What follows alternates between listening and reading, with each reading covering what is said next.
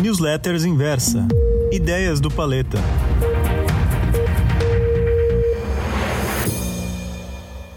As Marcas da Erupção, por Felipe Paleta.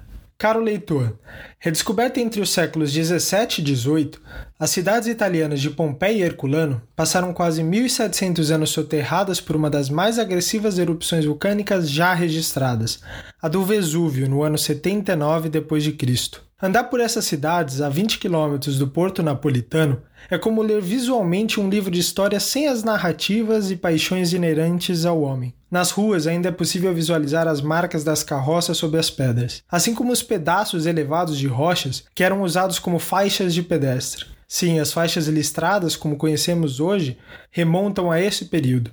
É realmente impressionante, mas não há nada mais marcante para mim do que os vestígios de cachorros, crianças e adultos petrificados. O entendimento dos especialistas é de que a erupção do Vesúvio não projetou lava sobre as cidades litorâneas, mas sim fumaça, areia, pedra e um calor superior a duzentos e cinquenta graus Celsius, matando instantaneamente mais de dez por cento da população, que não conseguiu escapar a tempo. O soterramento e posterior decomposição dos corpos permitiu que os arqueólogos injetassem gesso nas cavidades escavadas e trouxessem à vida, como você ouviu agora há pouco, o último suspiro dessas pessoas. Mas a erupção do Vesúvio não aconteceu de repente. No ano sessenta e dois depois de Cristo, ambas as cidades foram assoladas por um forte abalo sísmico e ainda se reconstruíam quando o pesadelo de setenta e nove veio à tona. Lembrar dessa história me fez pensar instintivamente na pandemia que todos nós estamos enfrentando e nas marcas que ela vai deixar. Está cada vez mais claro que o corona vem para catalisar uma série de processos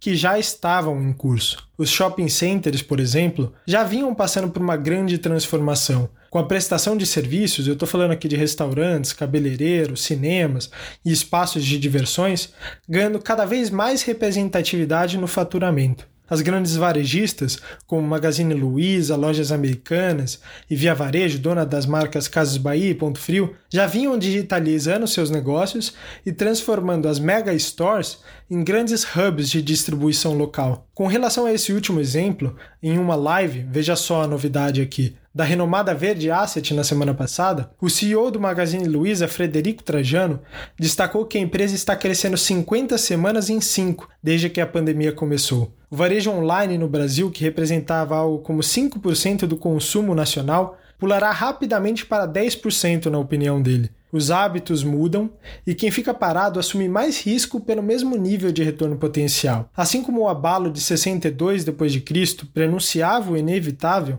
os alertas estão aí há muito tempo. Criado em noventa e sete, oferecendo um serviço de entrega de D V D pelos Correios, o Netflix entendeu os sinais no começo do século e avançou sobre o streaming, enquanto Blockbuster e outras tantas acabaram soterradas pelos avanços tecnológicos. Na bolsa, a mesma regra é válida.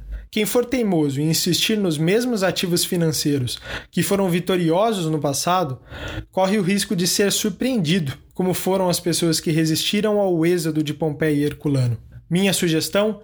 Invista em companhias que já estavam olhando para o futuro que agora nos parece mais óbvio, e também nas empresas que estão no seu entorno. Se o varejo online crescer mesmo nessa proporção, você já imaginou o tamanho da importância que ganharão os fundos imobiliários de galpões logísticos? Pois é, isso já está refletindo na cota desses fundos. Mas quem está disposto a investir por dois, três ou mais anos, ainda vejo ótimas oportunidades. Meus favoritos na série Fundos Expert são o L V B I onze, o V B I Logístico, e o X P L G onze da X P-Log. É, se depois de dois mil anos ainda conseguimos ver as marcas de uma sociedade em meio ao caos, a tecnologia dos dias de hoje talvez permita que daqui a milênios pessoas vejam fotos de V H S, lojas de departamentos e muitas outras coisas que a gente ainda nem sonha e que irão desaparecer.